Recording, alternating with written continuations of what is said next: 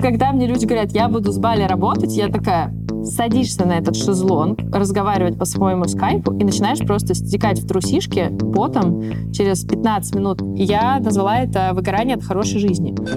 Заведите карту. Заведите деньги. Привет! Это подкаст Тинькофф журнала «План Б», в котором мы обсуждаем деньги. И это наш новый четвертый сезон, и мы продолжаем рассматривать стоимость жизни в разных странах. Меня зовут Маша Долгополова. А я Илья Иноземцев. Мы записываемся в разных часовых поясах. Маша записывает в Грузии, я записываю в Лондоне, поэтому у нас разное настроение перед записью, наверное, так. Нет, я хочу сказать, что я из-за этих ранних записей, для меня ранних, начала плохо спать. Вот знаешь, не люблю, когда вот у меня есть вот эти дела какие-то утренние. То есть я вообще много лет сплю без будильника, ничего на утро не планирую. И вот они появились, утренние mm-hmm. дела для того, чтобы у меня не было такого голоса, вообще-то, мне положена разминка. Но в этой разминке, среди прочего, нужно изображать мотоцикл. А я живу в комнате. Если я начну здесь просто изображать мотоцикл, я думаю, что людям не понравится, короче. В этом сезоне мы будем выходить не только в аудио, но и в видео. И в видеовыпусках мы подробнее рассказываем истории переезда отдельных героев и разбираем детали стоимости жизни в той или иной стране. На нас можно и нужно подписаться на всех подкаст-платформах, на YouTube-канале. И еще у нас есть телеграм-канал, который так и называется «План Б», в котором мы с Ильей записываем кружочки и выкладываем другой эксклюзивный контент. Сегодня у нас в гостях Оля Полищук, консультантка по развитию и коуч трудоголиков, которая переехала на Бали из Москвы в 2021 году. Оля, привет. Приветики. Для меня это особый долгожданный выпуск, потому что я к моменту, как он выйдет, сама отправлюсь в Юго-Восточную Азию, правда, не на Бали, а в Таиланд. Но я планирую закрыть вот этот гештальт и посмотреть, что же так людей привлекает на этом острове. И мне очень интересно, получится ли меня переманить вот из этой команды фанатов Таиланда в команду Бали. Вот пока не уверена. Я тоже не уверена. Это прям два разных типа людей, мне кажется. Мне нравится, вот просто вы обсуждаете Таиланд, и пока Маша будет греться в Таиланде, я продолжу мерзнуть в Лондоне. Я знаю, Илья, что тебя в Азию не заманить, по-моему, даже в отпуск. Вот, но, может быть, Оля тебя переубедит. Оля, расскажи, как ты вообще вообще выбрала Бали? Как ты там оказалась? До этого очень много ездила на Бали, жила здесь иногда три недели, иногда два месяца такой workation. Ну, то есть я приезжала кататься на серфе, у меня уже здесь было достаточно много знакомых друзей, я хорошо знала остров, поэтому, когда в середине ковида все-таки снова открыли на Бали возможность прилететь даже по бизнес-визе, я прям вот была первым человеком, по-моему, в первой когорте людей, которые вот как бы запаковали вещи и пока есть окно возможностей, улетели. Я не планировала оставаться здесь на два с половиной года. Бали тайм есть такое у нас выражение, когда ты не понимаешь, сколько времени. Предполагала, что я останусь на несколько месяцев, как обычно, и вернусь в Москву. Но в Москву я больше не вернулась. Собственно, так здесь и живу, как бы, и обрастаю все большими ощущениями по поводу того, что я живу в самой густонаселенной мусульманской стране мира, у которой есть хиндуистский остров, и вообще, как бы, Индонезия все больше интересна как место, потому что Бали — это не единственное, что есть в Индонезии. Здесь есть 18 тысяч островов, и, честно сказать, эта часть мира настолько густо населена и настолько в ней много жизни, которой ты не привык, что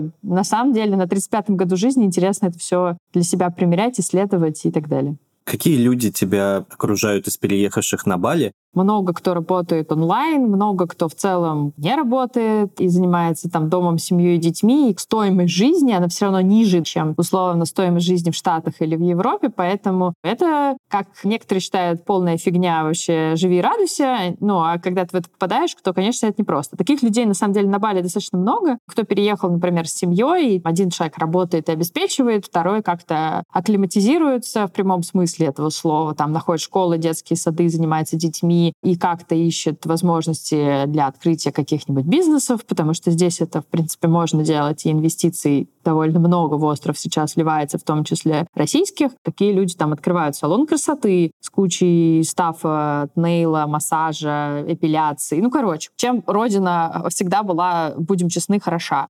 Достаточно много людей думают, что надо открывать свое какое-то место, ресторан. Ну и какие-то другие, в общем, всякие разные формы бизнесов, которые могут в этом мире теперь на Бали быть необходимы существовать, потому что сообщество переехавших, оно достаточно большое. Количество русских на острове, живущих постоянно, кто-то мне говорил, по данным иммиграции, типа 20 тысяч человек постоянно проживающих, и там, например, там на зимовку, которая вот началась там условно в ноябре и закончится, наверное, в марте, приедет еще несколько, возможно, десятков тысяч человек, что, в принципе, обеспечивает этим бизнесом какой-то поток людей и желание пойти к своим, потому что, может быть, кто-то не говорит по-английски и так далее. Мое окружение — это люди, которые катались на серфе и каким-то образом здесь все оказались по этой причине. И это очень разные люди, потому что в воде все равны, все в плавках, купальниках, и никто не знает, у кого какой iPhone. Можно два года общаться с человеком, есть с ним завтраки два, три, четыре раза в неделю, но абсолютно не знать, чем он занимается по жизни. Это Бали стайл. Здесь довольно много живет намадов. Ну, то есть это люди, которые работают на корпорации, коворкинги переполнены людьми, которые сидят с Лондоном, Штатами, Сингапуром, в том числе, наверное, Москвой, как бы взаимодействуют, кто как может.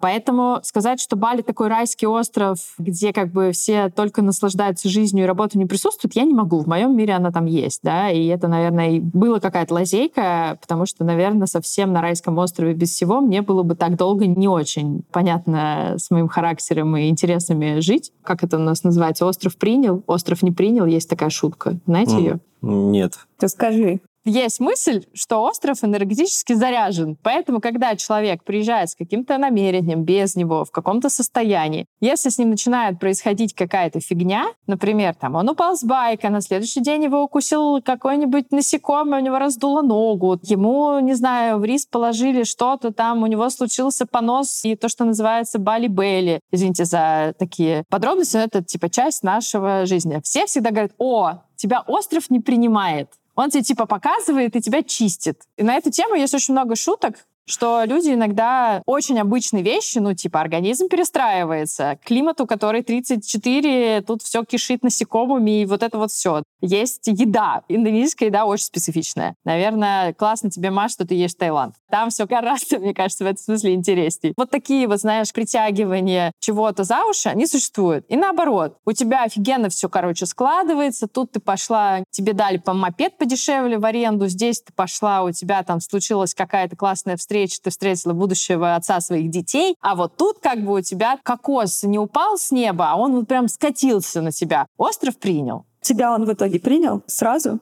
Он точно меня не принял в 21 году, когда вот ковид, короче, стукнул, и мне было настолько чертовски хреново, я прям ныла. У меня прям впервые в жизни все мне не нравилось. И мне не нравилось, как я езжу на байке по пустым дорогам. Мне не нравилось то, что непонятно, какую прививку себе надо поставить, и не говорили. Короче, все мне не нравилось. Но, например, до этого у меня была тема Короче, я работала с темкой, что я очень редко прошу о помощи. Я типа такая сама. И я просидела как-то на острове, и у меня в последний день просто случается подряд. У меня крадут телефон на пляже, два банка российских блокируют мои карточки, потому что номер телефона привязан, я заблокировала iPhone, как-то там была какая-то угу. штука. Потом у меня глохнет мопед в 10 вечера, и мне приходится его оставить, и никто мне не может помочь. А на следующий день мне нужно быть на другой части тоже острова, потому что оплачивать оплаченное путешествие. И я начинаю везде у всех просить о помощи. Mm. Денег в долг, подвести меня на мопеде, дать мне кэша для того, чтобы я могла купить себе булочку хотя бы, потому что я уже не ела 12 часов. Я прям два дня до отъезда была человечком, у которого теперь как бы помощь была не выбором, а необходимостью. И, честно говоря, я сразу же познакомилась с кучей прикольных людей, и один из этих людей два года со мной прекрасно прожил, в том числе в ковид. Как только мы расстались, я снова уехала на Бали. Что и говорить.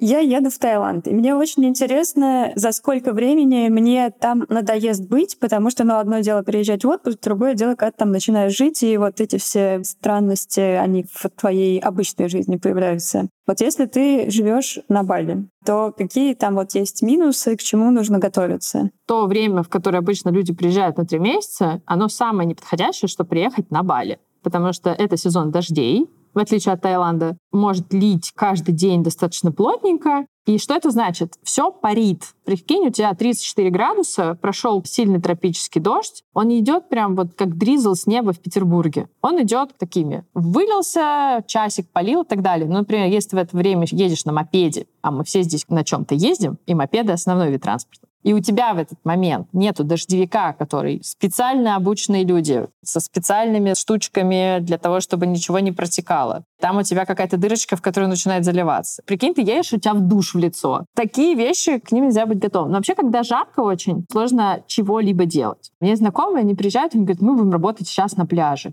Или кто знает, где можно, типа, классно с компом посидеть с видом на океан. И ты понимаешь, что этому человеку нужно объяснить, что мы здесь так не делаем. Он может так сделать. Это не в смысле мы так не делаем неприлично, а в смысле мы так не делаем, потому что это непродуктивно. Ну, то есть ты за час превратишься в труху. Твое тело, оно просто вот так вот опухнет, твой мозг опухнет, и ты ничего не сможешь делать. Поэтому. Я вообще не понимаю, почему после этого люди собираются ехать на Бали. Вот такое Я тоже. Просто. Я тебе честно говорю, ну, то есть, типа, когда мне люди говорят, я буду с Бали работать, я знаю, что это требует большой дисциплины и определенной подготовки бытового сорта. Я про это постоянно людям рассказываю, и они постоянно мне пишут, а что, реально у вас дорожек нету для ходьбы? А что, реально так жарко? Но это, конечно, не Дубай в июне или в августе, но здесь жарковато, ребят. Дальше начинается тема с жильем. Тебе нужно снять жилье. Короче, есть такой тип отпускная вилла. У нее есть несколько, как я называю для себя, основных факторов. Например, открытая кухня-гостиная, выходящая на бассейн. То есть нету стены,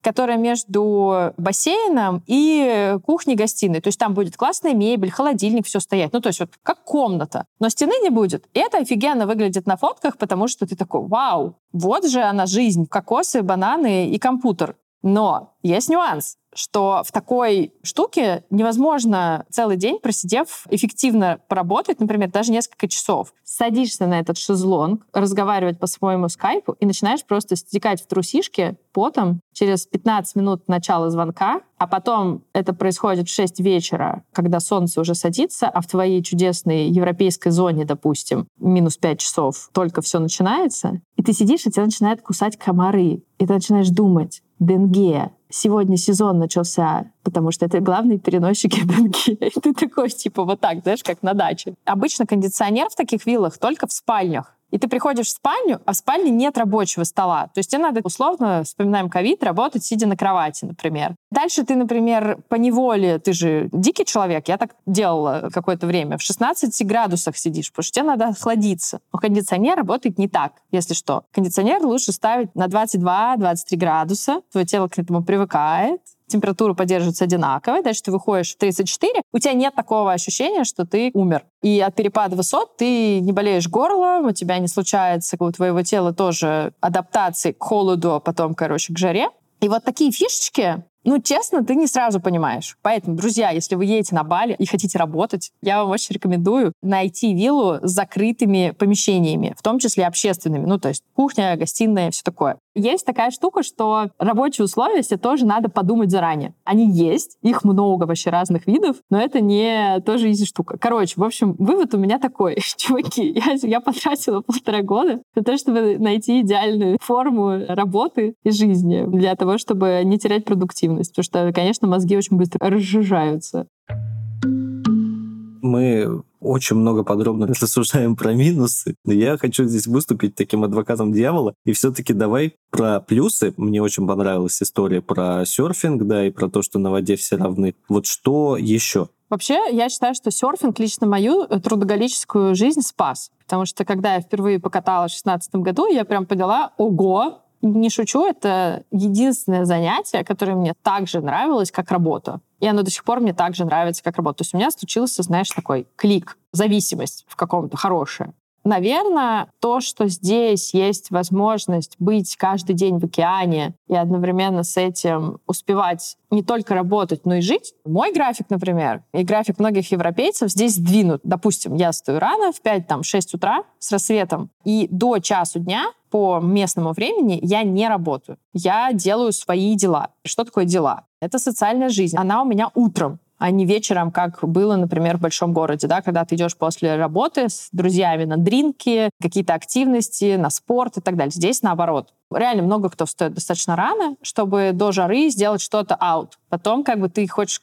куда-то переместиться к кондиционеру. Здесь очень много спорта, и он самый социальный, образующий элемент вообще всего, что происходит на Бали. Люди играют как сумасшедшие в падл. У нас строятся эти падл-поля, Минус в том, что они застраивают классные поля, ну, естественно, рисовые, красивые вот этими сооружениями. Но плюс в том, что вообще-то у тебя там реально есть выбор из 20 каких-нибудь падл-полей, и ты всегда можешь забукать место и пойти с кем-то социально поиграть. Падл, я так понимаю, по всему миру сейчас очень социальная штука, потому что играет 4 человека, правила простые, точка входа быстрая. Есть такое же огромное теннис-сообщество, потому что есть несколько клубов, и люди прям, я знаю, что приезжают в теннис отпуска. Они типа играют просто две недели в теннис, э, потому что здесь достаточно много сильных игроков. Есть, например, вся фигня, связанная с кроссфитом. Здесь очень большое сообщество людей, которые круто тягают штангу, их как качественных тренеров. Вот это тоже забавно. Причем, которые как индонезы, так и иностранцы, которые сюда приезжают именно тренить. Кто-то, кто открывает эти клубы. Единоборство, танцы, йога, естественно. Ну, то есть если ты вообще подумаешь, что в мире есть с точки зрения физической активности, здесь все будет. Я недавно прочитала статью в Нью-Йорк Таймс по поводу того, что появилась новая модель в мире третьего места. И третье место теперь не коворкинг, а третье место теперь спортзал. И к нему уже добавляются все остальные пространства, которые должны быть в спортзале. Например, внутри спортзала может быть коворкинг. Потому что люди вообще-то живут в джиме. Еще внутри спортзала обязательно должен быть спа, потому что вообще-то люди там общаются после тренировок, и это типа важно. Восстановление мышц, ванны с нулевой температурой. И это прям целый маленький социум. Если ты никого не знаешь, ты познакомишься с какими-то людьми. То есть ты точно один не будешь есть, если ты захочешь. Ты точно за две недели найдешься каких-то двух землекопов хотя бы, которые там где-то есть. И даже интроверты могут это сделать. Плюс есть пузырь людей, которые вокруг тебя, и они не только все работают. У меня, несмотря на все, что ты рассказываешь про людей, короче, с дисциплиной, которые, да, работают на Бали, и про твою историю, мне все равно в голове диссонанс. Вот Бали у меня с трудоголизмом вот вообще никак не ассоциируется. Если ты живешь здесь не три месяца, то в целом у тебя в определенный момент начинает выстраиваться понимание, какие потребности у тебя есть, помимо того, что ты уже поел кокос, съездил на водопад, понял, э, где ты серфишь и так далее. У тебя появляется интеллектуальный какой-то запрос. Мой интеллектуальный запрос понятным образом в моей, в том числе, работе. Мне кажется, Бали — это номадское место. Это место, в котором ты получаешь определенные кайфы от жизни. Это небольшие города, ну или это большие города, но такие, с каким-то еще э, вайпком на знакомство с людьми, еще что-то. И ты в этот момент встраиваешь свою работу в эту жизнь, потому что ты выбрал такой образ жизни. Трудоголизм как форма, в которой ты, например, вообще только-только работаешь, и ничего больше в твоей жизни нет, мне кажется, он все-таки очень сильно идет рука об руку с большими городами, в которых люди действительно довольно сильно одиноки иногда. Плюс их валидация, их социальный статус, их кайфы, их какие-то штуками, которыми мы меряемся как люди, они все зависят от того, что они делают. Как только у тебя появляются еще какие-то вещи, то я думаю, что, конечно, трудоголизм становится такого оголтелого меньше. Другой вопрос, что у тебя не становится меньше амбиций я не стал меньше амбиций. У моих каких-то друзей, которые здесь живут э, по несколько лет, не стал. Плюс здесь можно строить свой бизнес. Трудоголизм ли это? Или это нормальный предпринимательский график, когда у проекта есть определенный этап? Я не знаю. Но мне кажется, что скорее не трудоголизм, скорее необходимость, да, и потом ты как бы можешь как-то по-другому это выстроить. Извини, я, может, не даю тебе ответ конкретно на вопрос, трудоголизм и Бали совместимы или нет. Мой кейс нет, показывает, нет, я, что... я понял, да, я да. понял, что это история как бы от все-таки от человеческих потребностей и вот самого да. отношения отношений. То есть, если у тебя нет дисциплины в другой стране, то Бали, типа, это не поменяет. Да, ну, да, а если у кажется, тебя есть дисциплина... Наоборот, то... сделает, угу. да. Ну и какой-то интерес. Ну, то есть, если вы выбираете с тех мест, которые вы такое решили поменять свою жизнь и сделать ее как-то наполненной еще чем-то, попробовать точно стоит. Если это история про то, где бы нам пожить кайфово, комфортно, I'm not sure. Ну, то есть, знаешь, я иногда смотрю на людей, которые не катаются, может быть, у меня, ну, некоторые, естественно, не профессиональное, а хобби деформация. Но я думаю, а что вы делаете? Зачем вы тут? Ну, в смысле, есть так много мест на Земле, где можно быть, там есть культура, тут же нет выставок, понимаешь? У нас тут есть концерты, как и у всех иммигрантов, ну, там, вот Нойс приехал, там, Пятница зарулила, там, вот э, все стендаперы доехали. Но здесь нет музеев, здесь нет архитектуры, здесь нет дорог, здесь нет того, к чему мы привыкли как люди, которые выросли или там жили в больших городах. Ну и в целом не совсем дешево-то. Ну то есть если подумать, что это такой дауншифтинг за 3 копейки, тоже не он. Тебе все время нужно, наверное, поддерживать какой-то определенный статус своей жизни, потому что без денег на Бали, ну прям, конечно, можно, но мне кажется, что это не такая же жизнь, которую я вам сейчас описывала. Ну, потому что все что-то стоит. Давай перейдем к деньгам. У нас подкаст про деньги, и мы всегда у всех спрашиваем, сколько кто тратит и э, зарабатывает по возможности. Расскажи, насколько Бали вообще дорогое место? Давайте краткий ликбез. Вот если мы смотрим на карту Бали, вы увидите три места, где живут экспаты. Это будет Убуд, Улувату и, соответственно, Чингу. Важный аспект. Я живу в агломерации Чингу. Понятно, что Чингу вообще это маленькая деревня, которая с 2016 года супер выросла, и теперь это не самое приятное место для жизни. Если вы хотите жить в Геленджике с кучей нейл-салонов и очень классных ресторанов, я вам не советую. Я вам советую подальше куда-нибудь забраться, а в Чингу приезжать. У каждой вот этой зоны свой лайфстайл. В Чингу есть такое поверье, живут серферы, модели, качки, такие как бы чуваки, которые вот работают как раз много, в том числе, собственно, в Убуде живут люди, которым важно видеть зеленое вокруг, потому что у них нет океана, у них вокруг как бы джунгли. Там льет иногда дождь сильнее, чем, собственно, у нас, потому что там джунгли. И там есть некая духовность. Там происходит остеопатия, духовное развитие, чаши звенящие, чаши не звенящие. И там есть огромный, кстати, русский кластер, Кубут, прости господи. Это типа выглядит как ДК из Екатеринбурга, такое уральское, только в джунглях. И вот там вот все вместе. Ритейл, коворкинг и так далее. И там вот прям анклав такой. И вот Букит, Улувату, там живут серферы, там тоже теперь живут модели, и там живет еще ряд всяких людей, но это больше все еще такая очень быстро развивающаяся деревня. Темпы освоения острова космические. Здесь темпы развития умножайте на x4, от того, что мы привыкли даже в московской жизни видеть. Например, ты можешь ехать по улице, а завтра этой улицы нет, и через два месяца она вся застроена. И это вот особенности. Строят быстро, из чего попало, несмотря на то, что сейсмическая зона иногда основа такая быстрая экономика. И вот с открытием границы туризма у нас началось Эльдорадо. И все начало расти просто в цене. То есть, например, я жила в квартире весь ковид здесь, которая стоила 7 миллионов рупий. Мне подняли арендную плату на 45% за два месяца. Ну и как бы вот такие истории, они везде. Это типа еще хорошо. Сейчас у нас дается на Airbnb прекрасно. Airbnb рынок. Вот этот эффект, когда типа каждая точка может быть сдана туристу, и в принципе к сезону ее можно сдать очень дорого, поэтому даже если вы снимаете помесячно, вы должны понимать, что у вас нету гаранта, что вас не выгонят со всеми вашими шмотками, когда начнется хай-сезон или поднимут, например, ставку, если вы платите помесячно на 45% в эти дни, потому что можно заработать, и это то, как работает. Я не очень хочу убегать далеко от аренды. Сколько вот аренда стоит, да, и сколько ты тратишь в месяц у тебя получается? Да. Я живу в residential area в Умаласе. Умалас — это район, рукой подать до Чингу. В нем виллы скорее снимаются на год.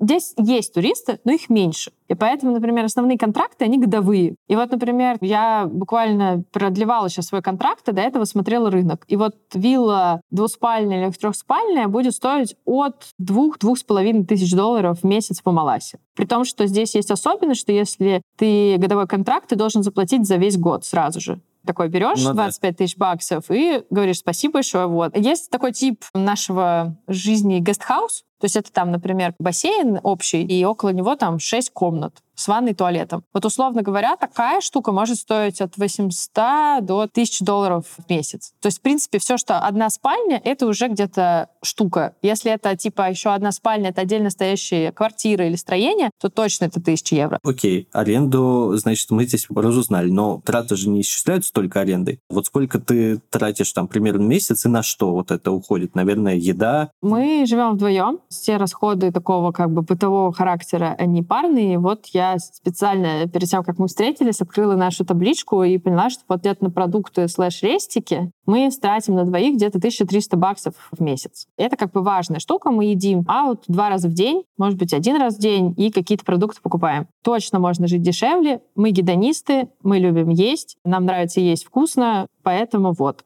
но можно дешевле, точно. Ну, например, смешная деталь. Вот я сегодня спросила, сколько у нас стоит электричество. Вот электричество нам обходится примерно 80 баксов в месяц. Чем больше у вас будет вилла, тем больше у вас будет электричество расход. То есть это тоже... Это, кстати, лайфхак. Если вы будете снимать виллу на Бали, обязательно спросите, в стоимость входит вот эта штука или нет. А если не входит, то сколько примерно у бывших чуваков стоила месячная штука? Потому что на самом деле иногда ценники бывают от до бесконечности, особенно если много кондиционеров. Ну вот, например, для справки, очень дешевый мобильный интернет, там, типа, 10 баксов за бесчисленное количество гигабайт, там, типа, ты платишь в месяц. Я вот была в роуминге месяц, и я пользовалась индонезийской симкой, и она стоила мне столько же, сколько там, не знаю, европейская какая-нибудь симка местная и так далее. Прикольно. Я трачу примерно 200-300 баксов на спорт в месяц. Это хороший зал, падлы, серфы, ну, короче, вот, типа, наверное, 200-300 баксов. Есть вещь такая, которая называется аренда транспорта потому что у каждого приличного человека здесь есть либо мопед, либо машина.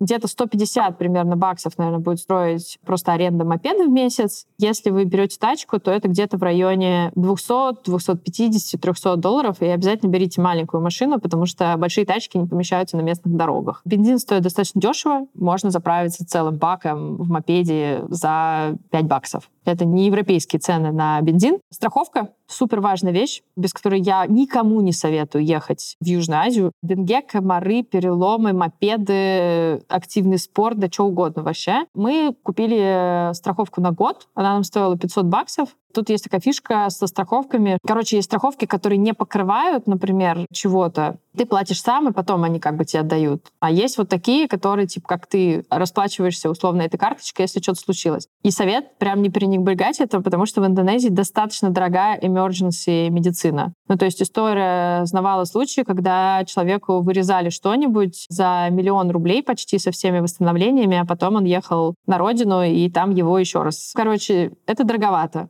Есть такая вещь, как уход за собой. Сюда я включаю, знаешь, там все маникюры, массажи, покраски, лазеры, ну, короче, весь набор услуг здесь есть. Где-то получается от 200, наверное, за 400 э, баксов в месяц. Шопинг. Я все больше разочаровываюсь в том, что мне нужно много, поэтому здесь, наверное, цифры все время скачет. Зависит от того, насколько я устала дофаминовые покупочки в нашем сердце все еще остались. Мои покупки — это доски, понимаешь? У меня другая проблема. Ну, то есть если я иду, то я иду по козырям. Типа, здравствуйте, выложите, пожалуйста, полторы тысячи баксов на новую доску. Это такое, да, вот это покупка дня. Если суммировать, э, то это сколько в итоге тысяч долларов? Что-то в районе пяти, да, кажется? Четыре-пять, да. Но у меня есть пример моего брата, у которого вообще как бы совершенно целое семейство, классный подсчет всего. Они довольно много готовят дома, они не экономят, они просто по-другому живут. И, например, они там на семью укладываются, по-моему, что-то в районе четырех-пяти как раз. А я женщина с запросами, и у меня тут, значит, пять на меня одну хорошую. Все очень сильно зависит. Я думаю, что есть люди, которые сейчас ужаснули вернулись, кто тоже на Бали, потому что это много. Кто-то сказал, ну, типа, в смысле, это вообще нифига. Вилка может быть очень большой. Кажется, что местные живут как-то совершенно иначе и вряд ли на 5000 долларов. Как только вы выезжаете за пределы белых деревень и выезжаете на час,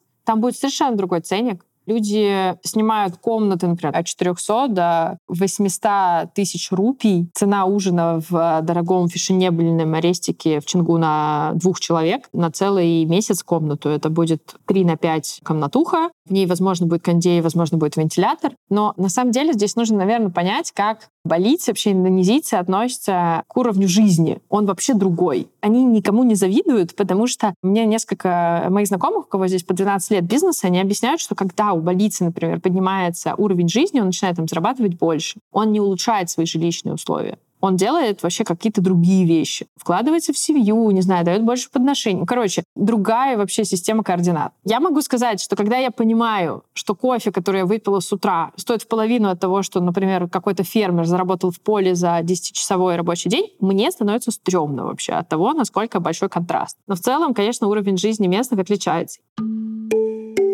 По всему, что я услышала, ты живешь как будто прям очень классной жизнью. Ты хорошо зарабатываешь, ты сама выбрала то, как ты хочешь жить. Но при этом я видела про то, что у тебя в какой-то момент случилось выгорание от этой жизни. И вот интересное понятие, как это вообще в целом возможно, что нужно сделать, чтобы это не было. Да, классная была история, сама не верила своему счастью. Я взяла очень много работы, потому что она вся была охрененная. Дальше началась история, что я постаралась сделать, как я привыкла. Я много каталась, а это вообще-то очень эмоционально и физически иногда тоже челленджево. Я там успела в серфинге тоже себе уже накидать задачек. Я вдруг подумала, что от момента, где это стало моим отдушиной, он превратился тоже в очень токсичное мероприятие, где я сравниваю себя с другими, ругаюсь на свой прогресс, и каждый раз, получается, когда я заходила в воду, я трачу на это два часа в день, то я стала человеком, который себя гнобит. Это перестало давать энергию, а только начало потреблять. И я попала опять в дефицит энергии, когда, условно говоря, все занятия, ради которых ты здесь, ты делаешь их из состояния «надо»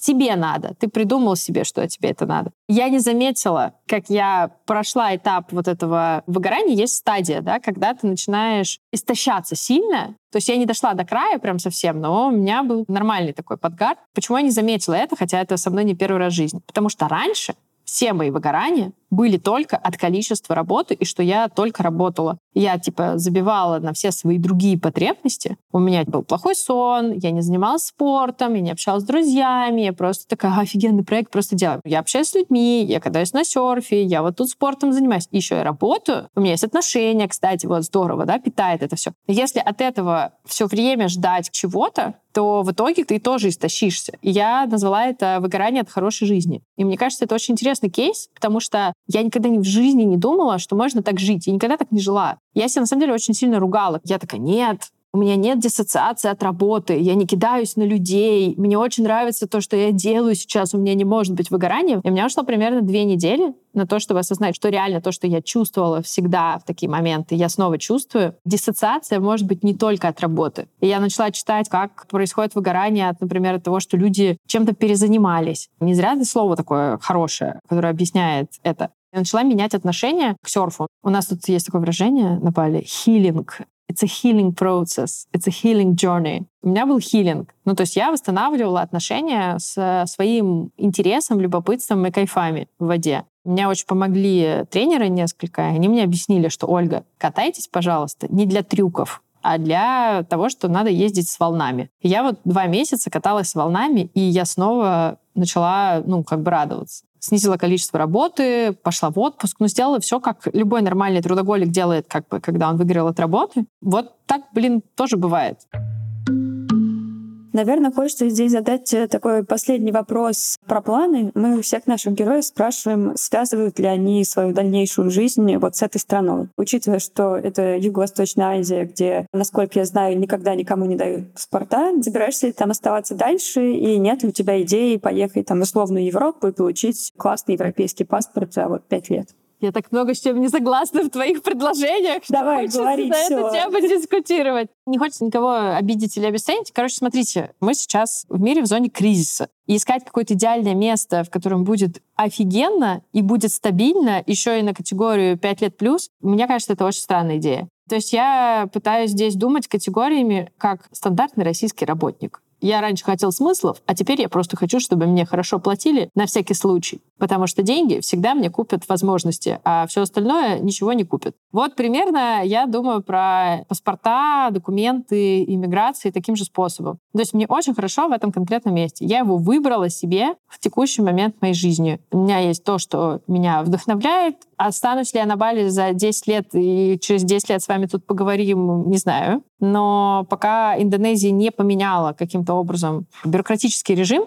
то мне комфортно. Ну, блин, я не верю в паспорта больше. И быть где-то пять лет ради того, чтобы получить документ, Но это не то, как я жила всю свою жизнь. Мне очень понравилась эта точка зрения, потому что я сейчас вижу там в разных иммигрантских чатах, как люди вот прямо сейчас начинают сидеть за паспорт Сербии, хотя надо отказываться от российского паспорта, чтобы получить сербский паспорт. При этом в Сербии есть Косово, то есть не факт вообще, что там будет сербским паспортом через те же три года. Поэтому классно, что прозвучала и такая позиция тоже, что так тоже можно думать, а не начинать сидеть за паспорт вот прямо сейчас там где-то. Я не знаю, для меня пока ощущение этой потери оно больше может быть, чем ощущение бенефитов от того, что есть. Я пока бездетная женщина, и, например, думая про то, что я бы хотела иметь детей в ближайшие несколько лет, представьте, что я их ращу с нянями за 80 евро в час, я не уверена, что это doable. Ну, то есть, что можно остаться в сознании, что все будут как-то счастливы и так далее. Когда я смотрю на то, как здесь растут дети, и смотрю на свою племянницу, например, мелкую, которая как бешеная белка носится по пляжу, раздевается сразу во всех кафе, и никто ничего не говорит. Ну, типа, наоборот, все умиляются и говорят, блин, какой хороший островной ребенок. Мне кажется, что это тоже, знаешь, один из способов мотивации себя подумать, как тебе можно это организовать, продлить, подумать. Мне кажется, система иерархии потребностей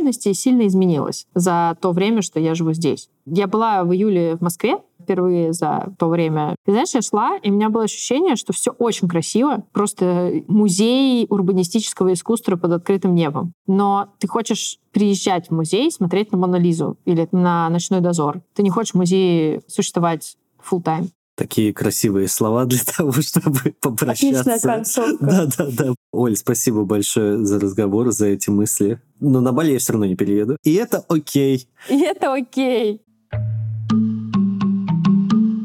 На нас можно всегда подписаться на YouTube, поставить колокольчик, написать комментарий. Но еще у нас есть телеграм-канал План Б. Это подкаст План Б. Я Илья Иноземцев. А я Маша Долгополова. Пока.